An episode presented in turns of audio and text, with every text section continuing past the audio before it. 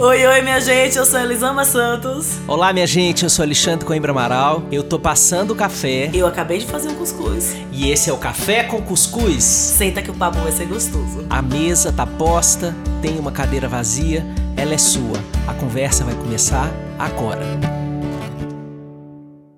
Olá, minha gente querida! Vocês estavam com saudades da gente? A gente estava com saudade quando rola de não rolar café com cuscuz, eu posso assegurar para vocês que não falta saudade, mas sobra, sobra coisa para fazer na vida, minha na coisa na vida de Elisama, sobra tempo querendo fazer café com cuscuz, mas o tempo sendo todo ocupado por outras coisas, por coisas privadas, por coisas públicas, por trabalho, por necessidade de descanso, por qualquer coisa que seja. Então, é, a gente se pauta pela delicadeza com a nossa biografia, com o encontro que a gente tem. E hoje a gente está aqui é, de volta. Então, muito obrigado a vocês que sustentam essa audiência, que conversam com a gente, que mandam mensagens, que estão sempre por perto. Eu quero começar a nossa conversa hoje é, dizendo assim: eles amam você, faz uma falta, minha amiga, uma falta. E aí, essa semana, eu matei saudade de Elisama de muitas formas. Matei saudade de Elisama porque eu fiquei conversando de Elisama com os meus pais, que estão na minha casa, falando de Elisama, vendo é, pausa para sentir com eles. Eles adoraram, ficaram impressionados com a potência de Elisama, com a com a beleza da simplicidade é, profunda das palavras de Elisama.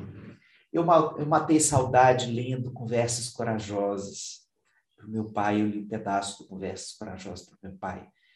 Então, eu, de alguma forma, eu tive com você presente nessa semana aqui, que eu estou voltando para o meu ninho profundamente, né? depois de quase dois anos sem encontrar com eles.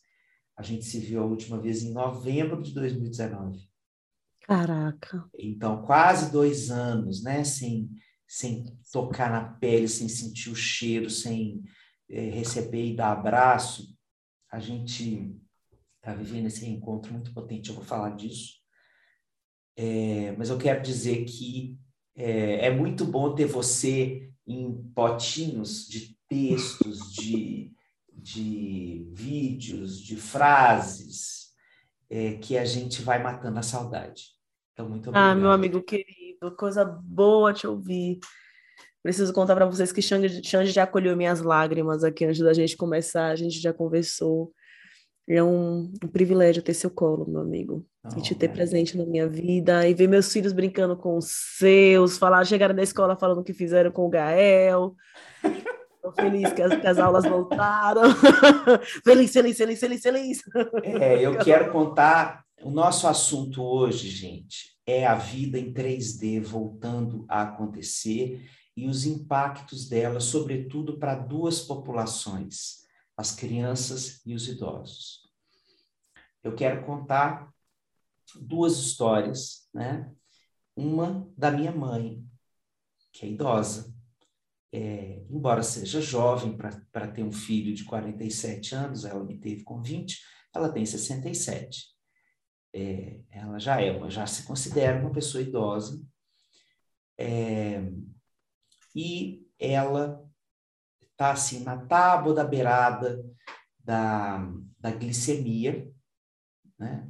Meu pai é diabético, ela é pré-diabética, controlando há muitos anos, faz o controle diário, aquele negocinho que a, que fura o dedo e fica ali encontrando mil maneiras naturebas de não entrar na medicação crônica, né?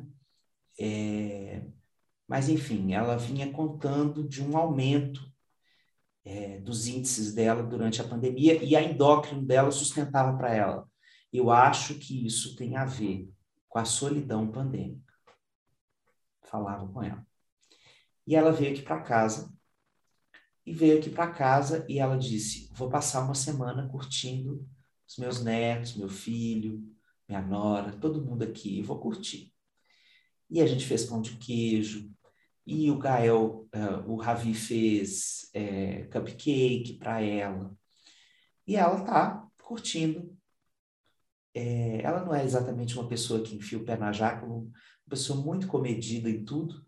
Então, quando, assim, quando ela ultrapassa, assim, tipo, 0, uhum. alguma coisa milímetros da linha possível. É, mas, enfim, de fato, ela ultrapassou e ela está impressionada porque os números dela só decrescem aqui em casa. A glicose dela só diminui. E que ela está impressionada com o impacto disso, é, com o impacto do reencontro né, com essa parte da vida dela que estava fazendo tanta falta. Segunda cena que eu quero colocar para vocês. O Ravi, meu filho, do meio, 12 anos. É, a gente ainda está muito preocupado com ele, que ele é uma criança que ficou muito afetada pela pandemia. Do ponto de vista das relações sociais, ele sempre foi um garoto muito é, gregário, sempre andou de banda, assim, sempre viveu apinhado de crianças em volta dele. E a pandemia cortou esse laço social que sempre foi muito forte na vida dele, muito, muito forte e ele, é, ele foi para um lugar mais esquivo, assim, ele ficou mais é, é, construindo uma certa é, ideia para ele mesmo de que ele não precisava tanto de gente. Foi o jeito que ele conseguiu lidar com isso. Então ele foi ficando mais arredio, mais no canto dele, mais no quarto dele, mais no silêncio dele, coisas que nunca tinham sido marca da existência dele, em, em que pese ele estar na transição para a adolescência. É, então, acho que também as duas coisas se confundem. Aí ele volta para a escola e as coisas começam a mudar drasticamente. Inclusive, ele começa a prestar atenção em muitas crianças que estão como ele e que, a cada novo encontro presencial na escola, essas crianças vão recuperando um pedaço da saúde um pedaço. É, então ele vem trazendo elementos lindos, assim, nossa, hoje o olho dela estava brilhando mais. Hoje é, ela deu uma gargalhada que ela não dava antes. Hoje é, fulaninho que não queria brincar na aula de educação física, não queria correr, veio correr com a gente. Então ele está construindo uma percepção muito apurada da, é, da progressão da saúde dessas crianças com o retorno aos encontros presenciais. Então, estou trazendo essas duas cenas aqui privadas da minha vida íntima para trazer para Elisama esse, essa bola para a gente conversar. Né? Como é que nós vamos continuar cuidando da saúde física e mental, porque nós estamos falando das duas coisas, da saúde como um todo, das nossas crianças e dos nossos idosos, que foram, minha gente, as duas pontas da vida mais afetadas por essa pandemia. Os idosos apavorados, sendo colocados como grupo de risco, né? É, os meus pais estavam aqui na minha casa no dia que o Tarcísio Meira morreu e é, foi toda uma onda de retraumatização, porque o Tarcísio Meira já tinha tomado as duas doses, porque ele morreu de, de Covid. Então, você veja que tem uma marca traumática na percepção do risco é, da pandemia construída por essa narrativa. São um grupo de risco. Eu não estou dizendo que é uma narrativa falsa. Eu estou dizendo que ela causa um impacto fóbico nas pessoas, né? Que eles ficam mais sensíveis, que a gente precisa cuidar mais deles, a gente precisa estar mais perto deles, inclusive para cuidar desses efeitos. É isso. Nossa, tantas coisas para falar diante do que você trouxe, assim, eu sou uma eu sou uma defensora da volta das escolas há algum tempo, fui bastante odiada e foi interessante que essa semana eu escrevi, fiz alguns stories sobre isso, foi semana foi semana passada, fiz uma eu série de histórias semana passada. Isso, sobre isso. E aí eu tinha contado, olha, vou falar um tema polêmico, já fui bem xingada por ele, mas eu insisto, porque esse tema aqui é uma das causas da minha vida, que é a infância. E aí foi interessante que uma pessoa mandou mensagem e fez, Elisama, no começo da pandemia, quando você cantou, no, no, meio do ano passado, quando você começou com esse tema, eu fui uma das pessoas que te xinguei. E eu tô aqui para agradecer por ter insistido em falar sobre isso, mesmo sendo xingada por tanta gente. Porque é, a gente precisa falar sobre a volta das escolas. A gente precisava falar sobre quando as crianças estavam sofrendo. E me perdoe por não ter visto isso quando você escreveu a primeira vez e eu fui lá no post te xingar. Então foi bem interessante receber essa mensagem dessa moça, assim. Então eu sou uma pessoa que estou defendendo a volta das escolas e olha a saúde mental há muito tempo. O que, é que eu quero falar aqui, Xande? A primeira coisa é que a gente resolveu, como tudo que está acontecendo nesse momento, polarizar até a forma que a gente lida com a, com a pandemia. E eu não estou falando aqui da direita apenas. Eu estou falando da galera da esquerda que está fazendo concurso de quem está cumprindo a pandemia de forma mais criteriosa, mais rigorosa, mais presa em casa. Então, se você fala, volta a criança para a escola, não, você é negacionista. Se você fala, cara, vamos pensar na forma de cuidar da saúde mental, ah, você quer cuidar da saúde mental esquecendo do coletivo porque você é egoísta, porque você é negacionista. Então, a gente está vendo um discurso que me preocupa muito. Primeiro, a gente tinha um discurso dessa galera que realmente não tá nem aí, que fala, ah, mas eu preciso cuidar da minha saúde mental, e aí vai aglomerar, e vai pra festa, e vai pro bar, e vai pra, sei lá, pra que lugar, com uma, galera, uma cacetada de gente, e que realmente é absurdo. E aí a gente vê, quando a gente vê esse movimento, a gente vê uma resposta a esse movimento vindo do outro polo, como qualquer pessoa que fala, cara, eu tô precisando cuidar da minha saúde mental da pandemia, como se fosse essa pessoa que vai para aglomeração, que vai para festa, vai... sabe? Então, eu acho que a gente, mais uma vez, tá botando as coisas em extremos, e aqui, de forma alguma, eu estou falando que esses extremos são iguais. Não tô. Pelo amor de Deus. É tão difícil conversar sobre isso, sobre isso, né? Porque você tem que estar se explicando o tempo inteiro. Sim, eu não estou falando isso, eu não estou falando aquilo, eu não estou falando aquilo outro.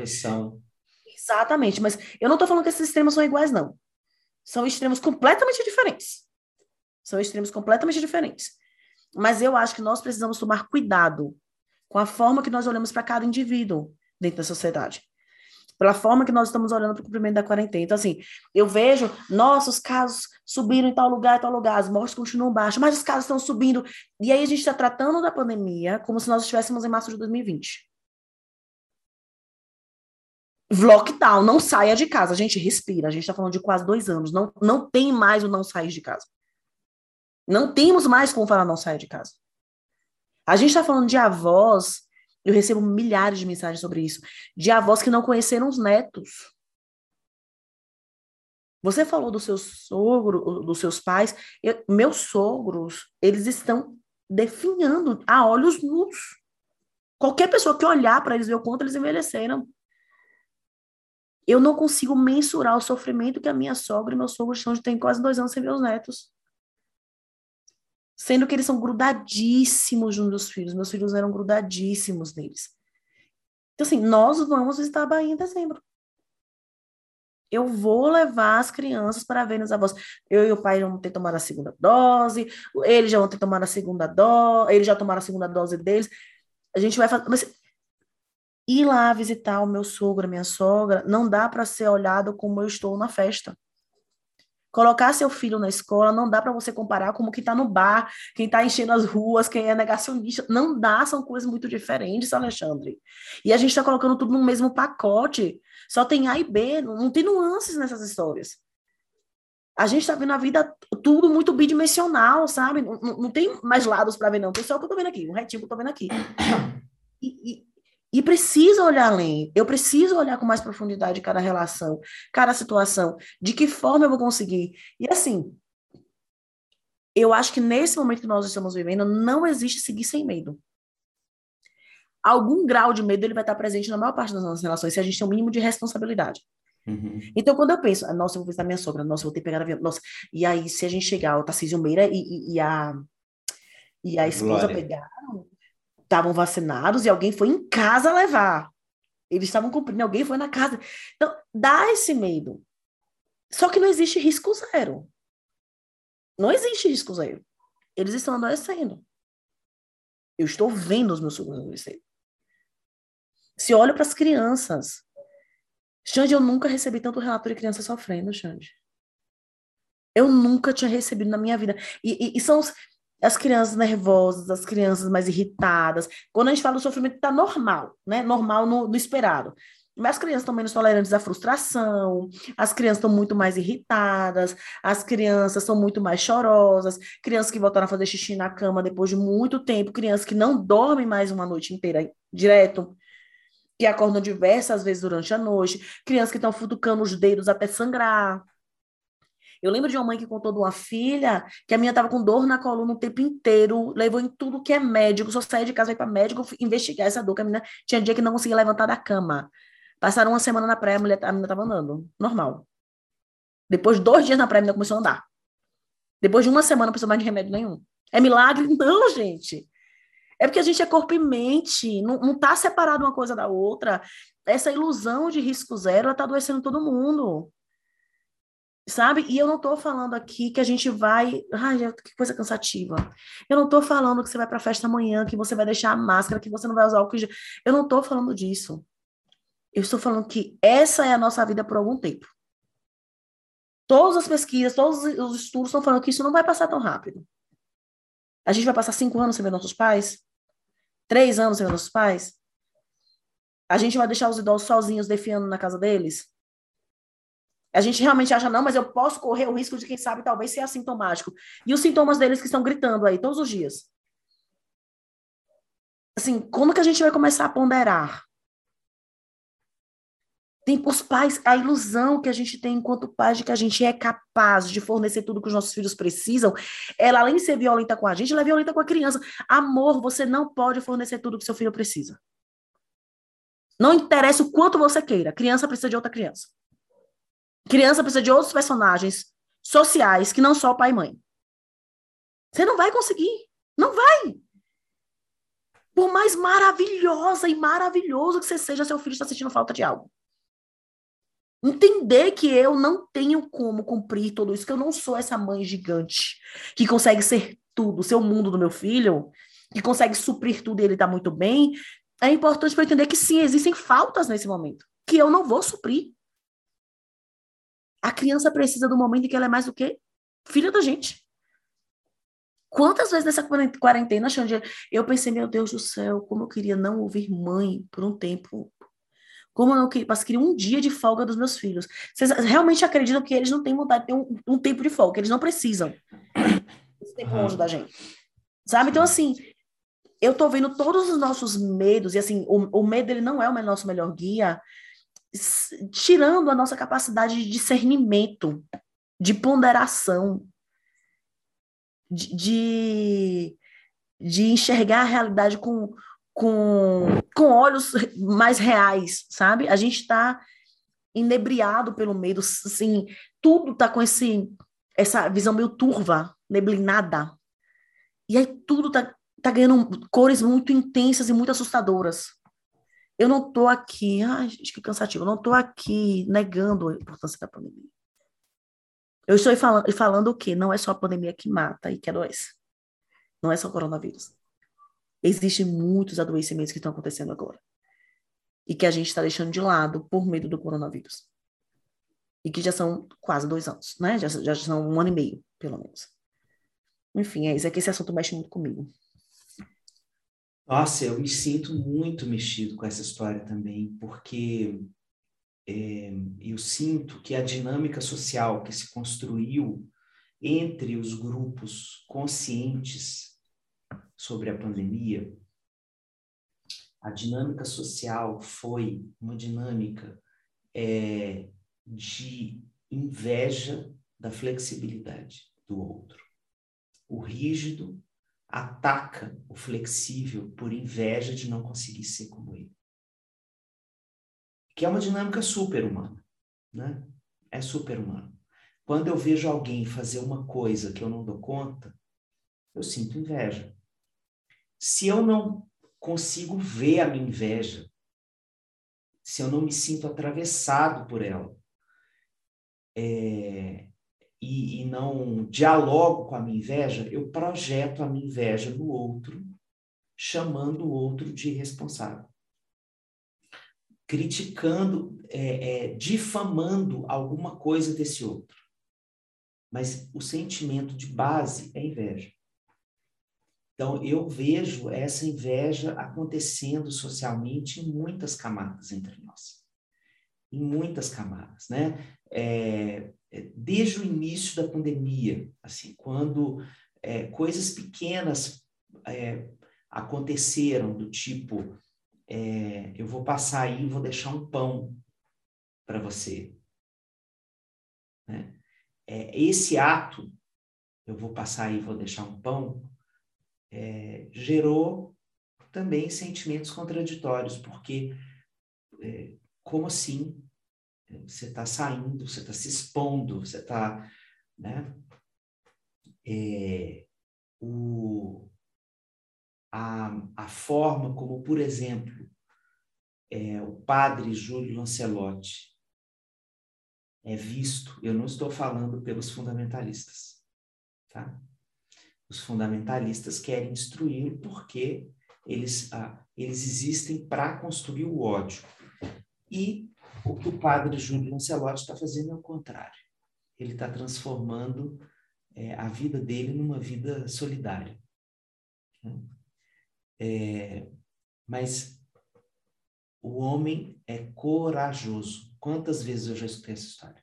Que homem corajoso de ir para as ruas no meio de uma pandemia e ofertar é, cuidado aos moradores de rua. Que corajoso. Então, veja, o ausente implícito dessa frase é o seguinte: se ele é corajoso, eu sou o quê? Qual é a oposição que não está dita nessa frase? E que coragem é dele? Como eu sou covarde. E aí, a pergunta é como eu lido com a minha covardia. Como é que eu lido com a minha covardia?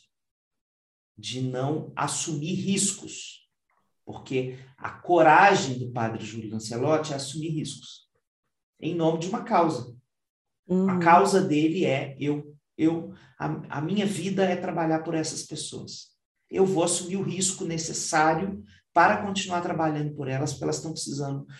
Para mim, a percepção de risco é a necessidade dessas pessoas é maior do que o risco que eu, como uma pessoa idosa de grupo de risco, tenho, porque não é porque eu sou padre que eu estou blindado de risco. Blindado, pois é. Né? é. Eu sou uma pessoa, mas ele tem uma percepção e ele faz uma análise do risco sobre isso. É, então, a covardia, é, que é uma máscara para o medo. Né? Medo. Medo, medo, medo não é receio, não é nada, nenhum desses, desses é, maneirismos que a gente usa, mas a, a, a emoção primária é o medo. Né? Que volta nisso tudo que você está falando, assim, como é que nós temos conversado com esse medo. O medo veio atravessando a gente de forma é, terremoteante no início da pandemia. A história desse podcast aqui é uma história do medo da pandemia. A gente falou várias vezes disso aqui, né? De como os nossos corpos, os nossos corações, os nossos dois, é, as nossas almas foram é, remexidas. A gente fez um episódio antes da pandemia, todos os outros 55, esse é o 56 todos os outros 55 foram gravados dentro da pandemia, falando de medo, lidando com medo, etc mas nós nos movimentamos em relação a ele. Nós conversamos com ele, nós negociamos, inclusive fomos honestos. Olha, nesse momento eu não dou conta de fazer nada, eu estou com muito medo. Nesse momento, uhum. 4 mil pessoas morrendo por dia, não sei o quê. Sei quantas vezes a gente falou disso aqui? Estamos é, com muito medo do que vai acontecer, e não é só na pandemia, a gente também está com medo do Brasil, é, o... Porque o problema né? não, é, não foi o coronavírus somente, né? É, foi a pandemia e o pandemônio, né? É, exatamente. Então, a, a experiência da relação com medo, ela, a meu ver, está tá congelada para muitas pessoas. As pessoas estão congeladas na relação com medo. Elas estão, assim, dentro de um freezer, elas e o medo, assim, ó, imóveis, sem conseguir se mover em nenhuma direção. Então, o que elas estão chamando de coragem, o que elas invejam, o que elas atacam, tem a ver com a dificuldade delas de lidar com essas questões. Então, se eu estou fazendo esse convite aqui para você, isso não é uma ação julgadora. Eu estou fazendo um convite, eu estou te trazendo é, uma mensagem que pode fazer sentido para você. Se você está se sentindo congelada nesse medo. E se você já se sentiu com inveja das pessoas que estão vivendo uma vida para além do dentro de casa, supermercado, farmácia, padaria, e posto de saúde para tomar a primeira ou segunda dose, e se as, a vacina não transformou a sua relação com a vida em absoluto, e tem alguma coisa errada, gente. Tem alguma coisa errada. É, se nós não atingirmos nunca a imunidade de rebanho. Essa é uma possibilidade. Nós temos uma população negacionista grande o suficiente para fazer isso com, com o Brasil. Assim como a França está preocupadíssima. É, a França está preocupadíssima com essa história. Porque lá na França tem gente queimando posto de saúde. É assim, coisa, o, a, o negacionismo anti-ciência ele virou uma realidade planetária. Então tem gente queimando posto de saúde e o Macron está preocupadíssimo porque tem aproximadamente 25% de população anti-vax na França, que se não for convencida minimamente, ele nunca vai chegar à imunidade de rebanho dentro da França. Simples assim. Então, isso, isso vai se cronificar como uma eternidade fantasmagórica na nossa vida. Mas se a gente nunca chegar a isso, ou se demorar muito tempo para chegar nessa imunidade de rebanho, aonde vai ficar a sua vida?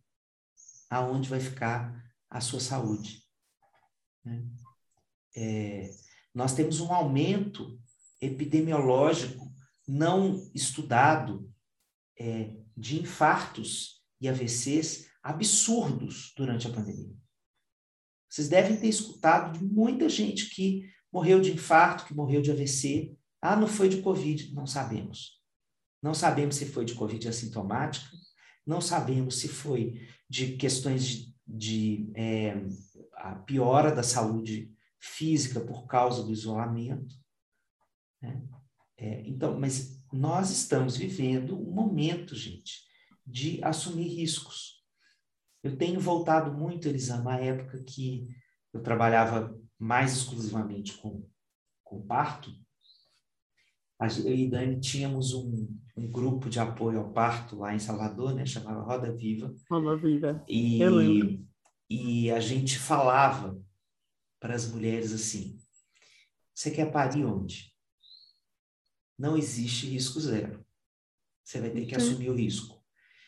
Se você decidir parir na casa de parto da Mansão do Caminho, que é um lugar ótimo, 100% SUS, uma uhum. excelente assistência, né, dentro das obras sociais lá do Divaldo Franco, é, mas se você o nascimento do seu filho passar de 41, de 41 semanas, eles não vão deixar você parir lá. Então Sim. tem esse risco se você parir no hospital, é, você está com risco de sofrer as intervenções hospitalares. Uhum, né? uhum. Em você e no bebê. Que a gente sabe que são desnecessárias, a imensa, imensa, imensa maioria delas. É, se você parar em casa e acontecer alguma coisa, o risco é você ser culpada o resto da sua vida. O resto Todas da vida. as pessoas é, da família, dos amigos. Eu estava vendo, eu falei com você, você tinha que ido para o hospital, tem uma cesárea. Então, não existe nenhuma, a gente falava disso, assim, não existe nenhuma opção para você de lugar de parto e de desenho do seu parto que seja de risco zero. Então, o caminho do empoderamento de uma gestante é de descobrir qual é o risco que eu quero aprender a bancar. Eu quero muito fazer isso pela minha vida, mas eu ainda não sei bancar esse risco. Eu vou fazer uma jornada nessa gravidez de aprendizagem. E eu vou acessar vários outros momentos da minha vida em que eu assumi riscos, mas eu nem, nem nomeei isso. Então vamos botar nome nessa porra.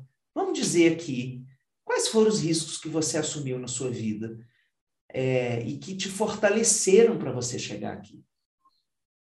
O discurso sobre o medo, gente, é o discurso mais invisibilizador de quem nós somos.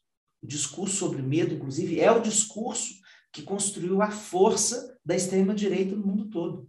Porque eles constroem o discurso sobre o medo, depois eles oferecem a saída.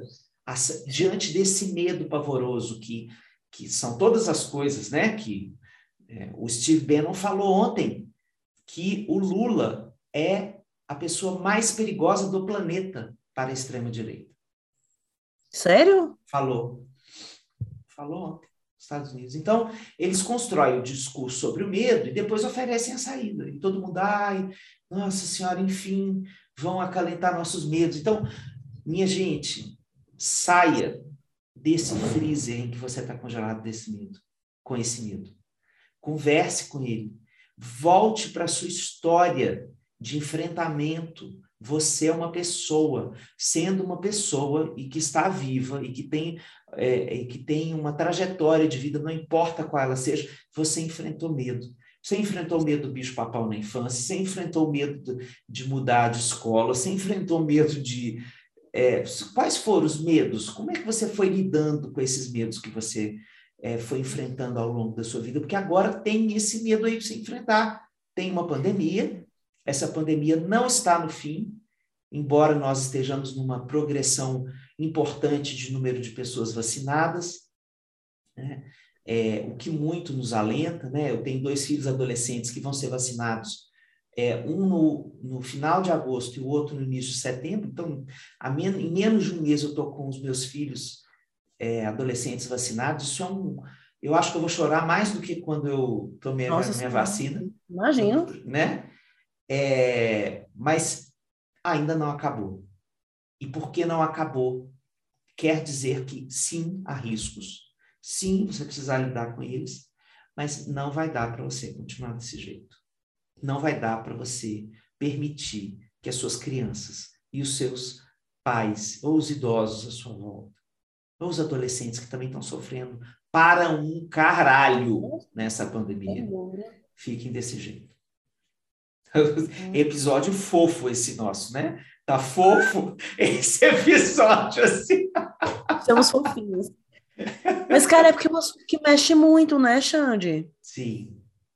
Sim. É, tá, tá muito difícil. Tá, e tá muito difícil para todo mundo, assim. Eu acho que lidar com a pandemia é muito difícil. Lidar com a forma que a pandemia está sendo gerida no nosso país é muito difícil.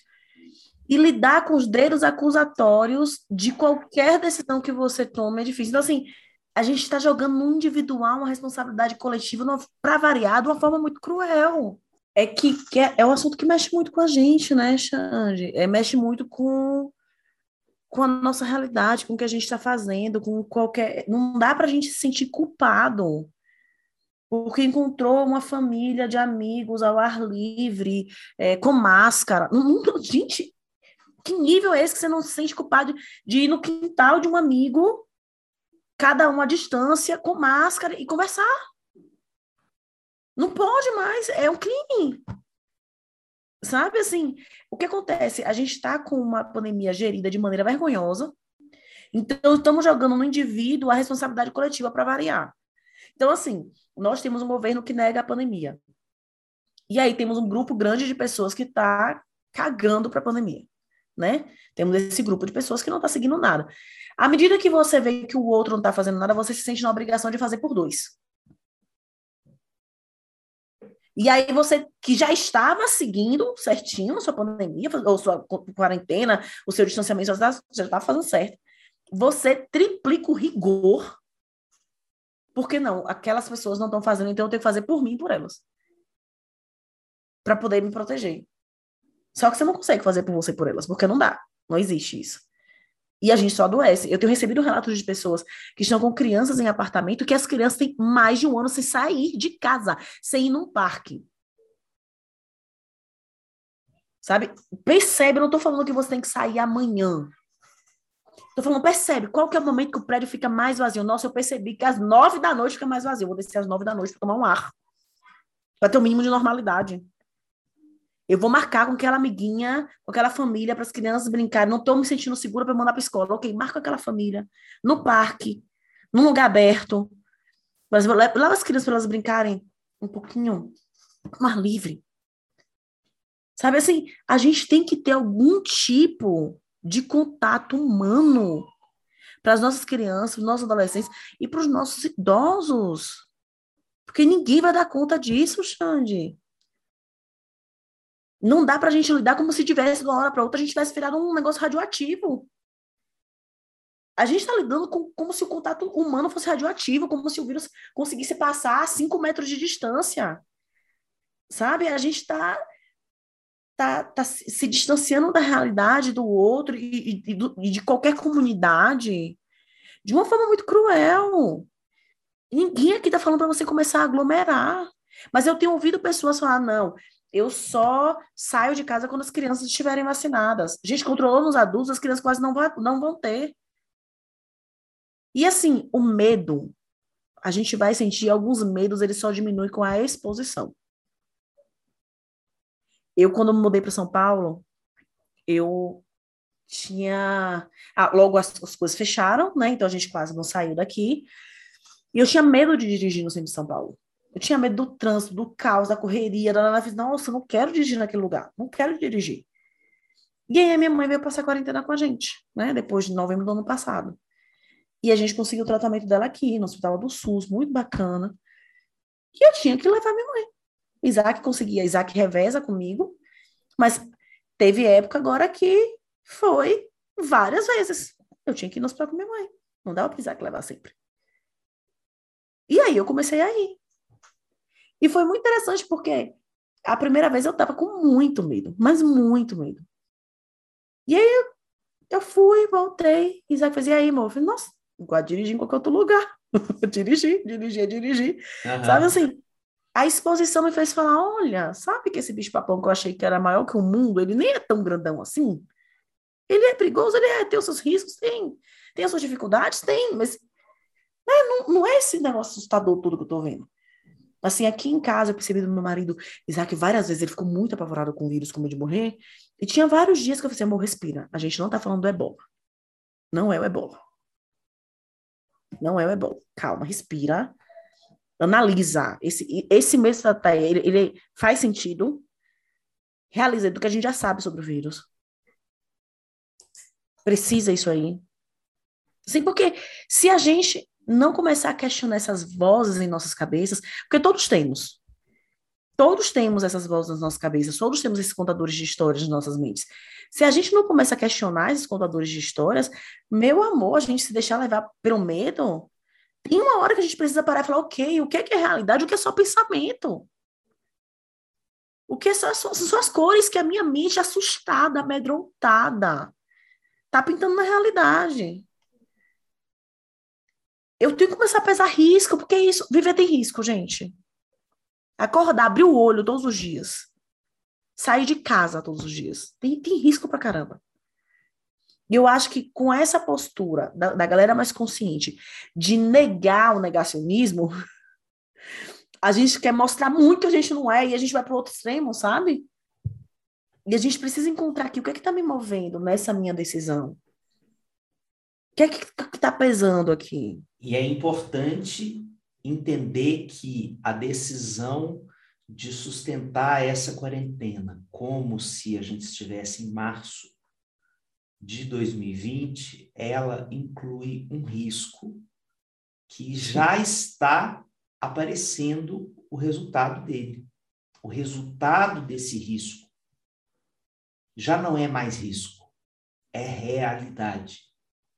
Já não é mais risco. Você já está vivendo no seu corpo uma, um crescimento do nível de angústia, de ansiedade, de fobia. Porque pode ser que a gente não esteja falando mais de medo, a gente esteja falando de um aspecto mais fóbico, que uhum. é o medo uhum. mais, mais adoecido, o medo patológico, o medo desorganizado, o medo com um tamanho incontrolável, né?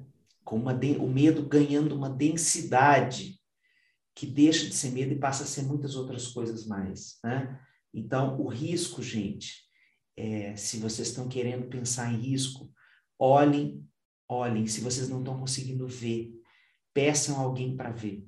Conversem com pessoas que estão perto de vocês, familiares, amigos, terapeutas. Como você acha que eu estou? Se prepare para escutar a resposta dessa pergunta. Você vai escutar coisa difícil de ser escutada. Porque vai ter alguém dizendo para você: você não está bem.